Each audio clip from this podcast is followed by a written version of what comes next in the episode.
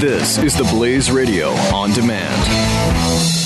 It's said that any society is three missed meals away from chaos. Think of that. We saw it in New Orleans when the levees broke. Three days and it's chaos. Three skipped meals in any society and it's chaos. Have you solved your food problem yet? Imagine what would happen if those that depend on you had no access to food because of whatever is going on in the world. The last thing you want to do is suffer through a crisis without access to food. And that's why I encourage you to take decisive action now while you can to protect yourself and your family by building an emergency food supply. My Patriot Supply is standing by to help right now. This week, their four-week food supply is 99 bucks. That's 140 adult servings of easy-to-cook food that last up to 25 years, but you got to order now. Call 888-411-6875 or visit preparewithbeck.com. Limit 2 at this special $99 price, but the number to call is 888-411-6875 or you can go online at preparewithbeck.com. Glenn Beck. The Blaze Radio Network.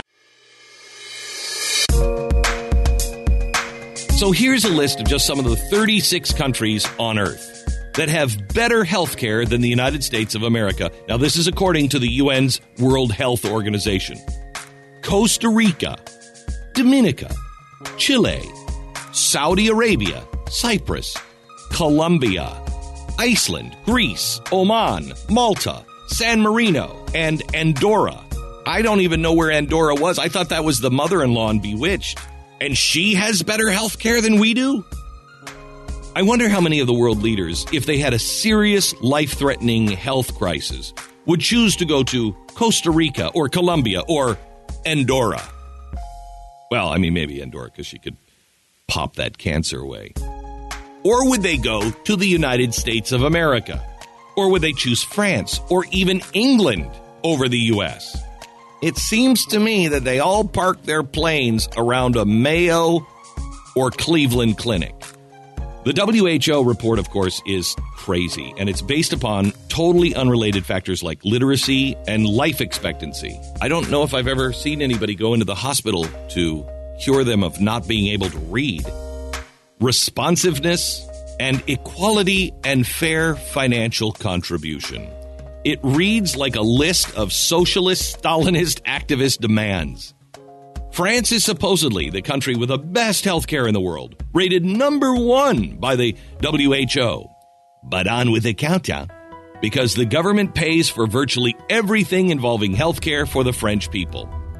From the TV channel France 24, their English broadcast. So if people effectively don't have to pay for healthcare, or at least very little, who's actually paying for it? Well, the system is financed by taxation and participation by employers and employees. Uh, let's take an example, for instance. If you have a 100 euro salary, well, on average, employers will contribute an extra 12.8 euros towards healthcare, and employees, you can see here, will contribute 75 cents from their salary. So essentially, uh, employers and employees pump a lot into the system, but they also get a lot back from the system. Indeed, but in recent years, the system has been struggling to stay afloat. That's right. Rising unemployment and an aging population means that, that less money is being pumped into the system. And also, spending is very high in France. France spends a lot on, uh, on health care. Now, as they pointed out on that very upbeat report, out of 100 euros, employers pay 12.80. Employees 75 cents. The rest comes through the government through payroll and income taxes. In other words, the French people pay crushing taxes to fund their healthcare system. The government's not paying for it. You are. Oh, the French. In January 2016, things had gotten so bad with France's socialist policies that the government declared a state of economic emergency. Clear back in 2012, conditions there were such that France raised their top tax rate to 75%. That created so much outcry and prompted so many prominent citizens to leave that the revenue of the state declined. And what a surprise, the debt skyrocketed. Oh my gosh, I thought raising taxes always meant the government had more money. So, less than two years later, France quickly lowered the top rate back to 50 and 55%. Oh, thank you. I'd like more, please. Greece, who also is listed far above the U.S. on the WHO healthcare list, is experiencing similar problems. Greek hospital workers have held a march in Athens, show their anger at the country's failing health system. They say tough austerity budget cuts and limited human resource, resources, that is, are taking a heavy toll on Greek citizens. Health workers also expressed concern about upcoming tax and pension reforms. So, even if the services provided by single payer universal healthcare were far superior to what is provided in America, which they aren't. What good are those services if they collapse your economy and your country?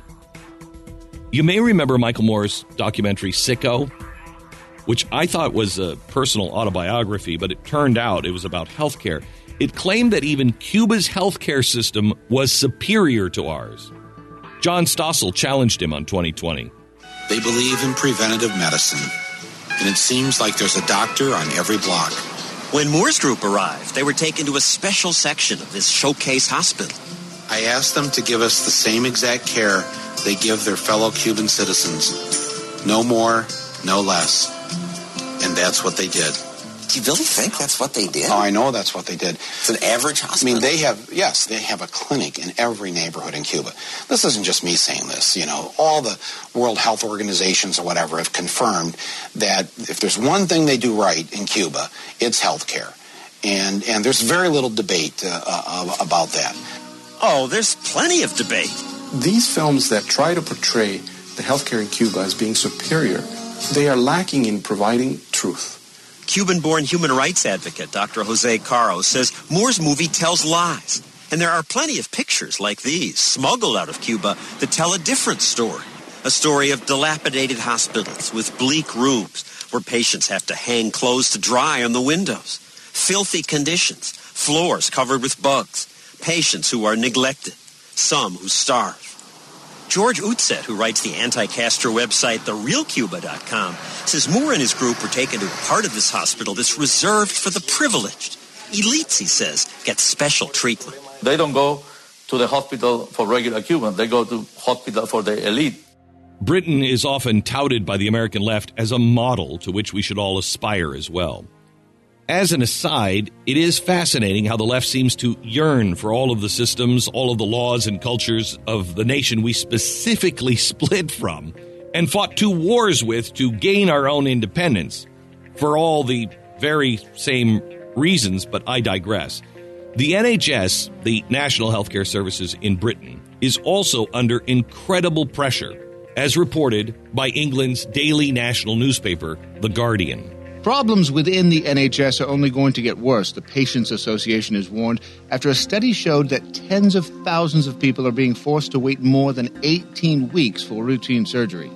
A report entitled Feeling the Wait found that hospital trusts across England each canceled an average of 753 operations on the day in 2015. Equipment shortages, a lack of beds, and scheduling errors were the main reasons given to patients in such cases, the authors said. The total number of procedures canceled by individual trusts ranged from 8 to 3,269. They further reported the number of patients waiting more than 18 weeks for elective surgeries such as hip or knee operations was 92,739 in 2015 compared with 51,388 in 2014, a rise of about 80%. European Parliament member and renowned British citizen Daniel Hannan talked about Britain's socialized medicine. The reality is, it hasn't worked. It has made people iller. We spend a lot of money and we get very bad results. You look at uh, survival rates for cancer or heart disease, we are well down on, on all the leagues. We have very few doctors. Uh, we disincentivize people from practicing medicine in this country. A lot of our best and brightest doctors emigrate. Uh, a lot of them go to, to North America because there's no market. There's nothing that, uh, that helps them. And of course, the government for a long time would always say, well, we can just make this work a little bit more if we if we spend more. So the the current government has almost uh, increased by about 80% spending on healthcare. But of course, as long as you have a socialist system, no amount of extra spending is going to rescue it. And so there was an absolutely neat example of the unplanned consequences of socialism. Uh, the government decreed centrally that all general practitioners were going to get a big pay rise. Well, doctors are human beings. They understandably started working shorter hours. Yeah. So uh, the effect of this massive injection of government cash well, wasn't just to be useless, it actually made it worse. So, what about Canada? Canada's system is really super great, right? I mean, Canadians love their healthcare system. From Canada's City Journal just a few years ago, mountain bike enthusiast Suzanne Aucoin had to fight more than her stage 4 colon cancer. Her doctor suggested a proven cancer drug that targets cancer cells exclusively. Unlike conventional chemotherapies that crudely kill all fast growing cells in the body, Aucoin went to a clinic to begin treatment. But if this drug offered hope, Aucoin's insurance didn't. She received one inscrutable form letter after another, rejecting her claim for reimbursement. Just yet another example of the calloused hand of managed care depriving someone of needed medical help, right? Guess again. This drug is standard treatment, covered by insurance companies in the United States. Aucoin lives in Ontario, Canada. When Aucoin appealed to an official ombudsman, the Ontario government claimed that her treatment was unproven and she had gone to an uncredited clinic. But the FDA in the U.S. had approved this drug, and her clinic was a cancer center affiliated with a prominent Catholic hospital in Buffalo. In January 2016, the Ombudsman ruled in Aucoin's favor, awarding her the cost of treatment. This represents a dramatic new trend in Canadian healthcare advocacy, finding a treatment you need in another country and then fighting the Canadian bureaucrats and often suing to get them to pick up the tab. Canadian doctor Adam Gratzer, he wrote a book called The Cure. And here's what he says about the Canadian system. People line up for care, some of them die. That's what happens. The more time I spent in the Canadian system, the more I came across people waiting for radiation therapy, waiting for the knee replacement so they could finally walk up to the second floor of their house. You want to see your neurologist because of your stress headache? No problem. You just have to wait six months. So here are the facts the United States is unsurpassed in quality of healthcare. America's doctors rank number one in the world in most global surveys or where they're not ranked number one, they are definitely number two and only to Germany. 11 of the top 12 ranking hospitals in the world are here in the United States. 11 of them. Now, is medical care expensive? Yeah. Prescription drugs expensive? Uh, yeah.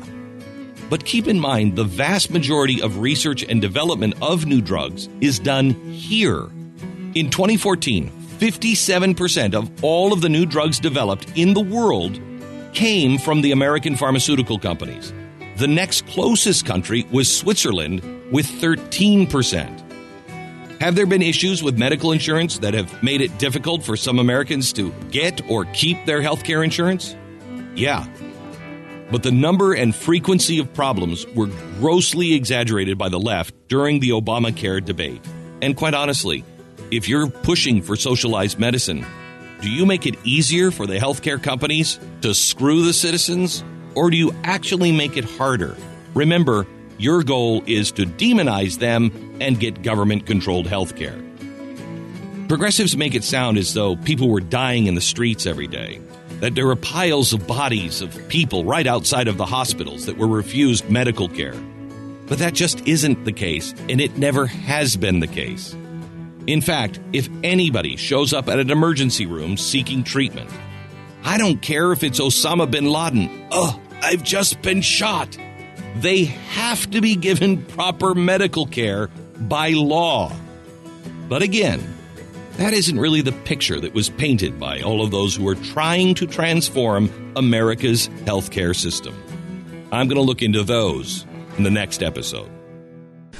Glenn Beck. The Blaze Radio Network. It's said that any society is three missed meals away from chaos. Think of that. We saw it in New Orleans when the levees broke. Three days and it's chaos. Three skipped meals in any society and it's chaos. Have you solved your food problem yet? Imagine what would happen if those that depend on you had no access to food because of whatever is going on in the world. The last thing you want to do is suffer through a crisis without access to food. And that's why I encourage you to take decisive action now while you can to protect yourself and your family by building an emergency food supply. My Patriot Supply is standing by to help right now. This week, their four week food supply is 99 bucks. That's 140 adult servings of easy to cook food that lasts up to 25 years, but you got to order now. Call 888 411 6875 or visit preparewithbeck.com. Limit two at this special $99 price, but the number to call is 888 411 6875 or you can go online at preparewithbeck.com.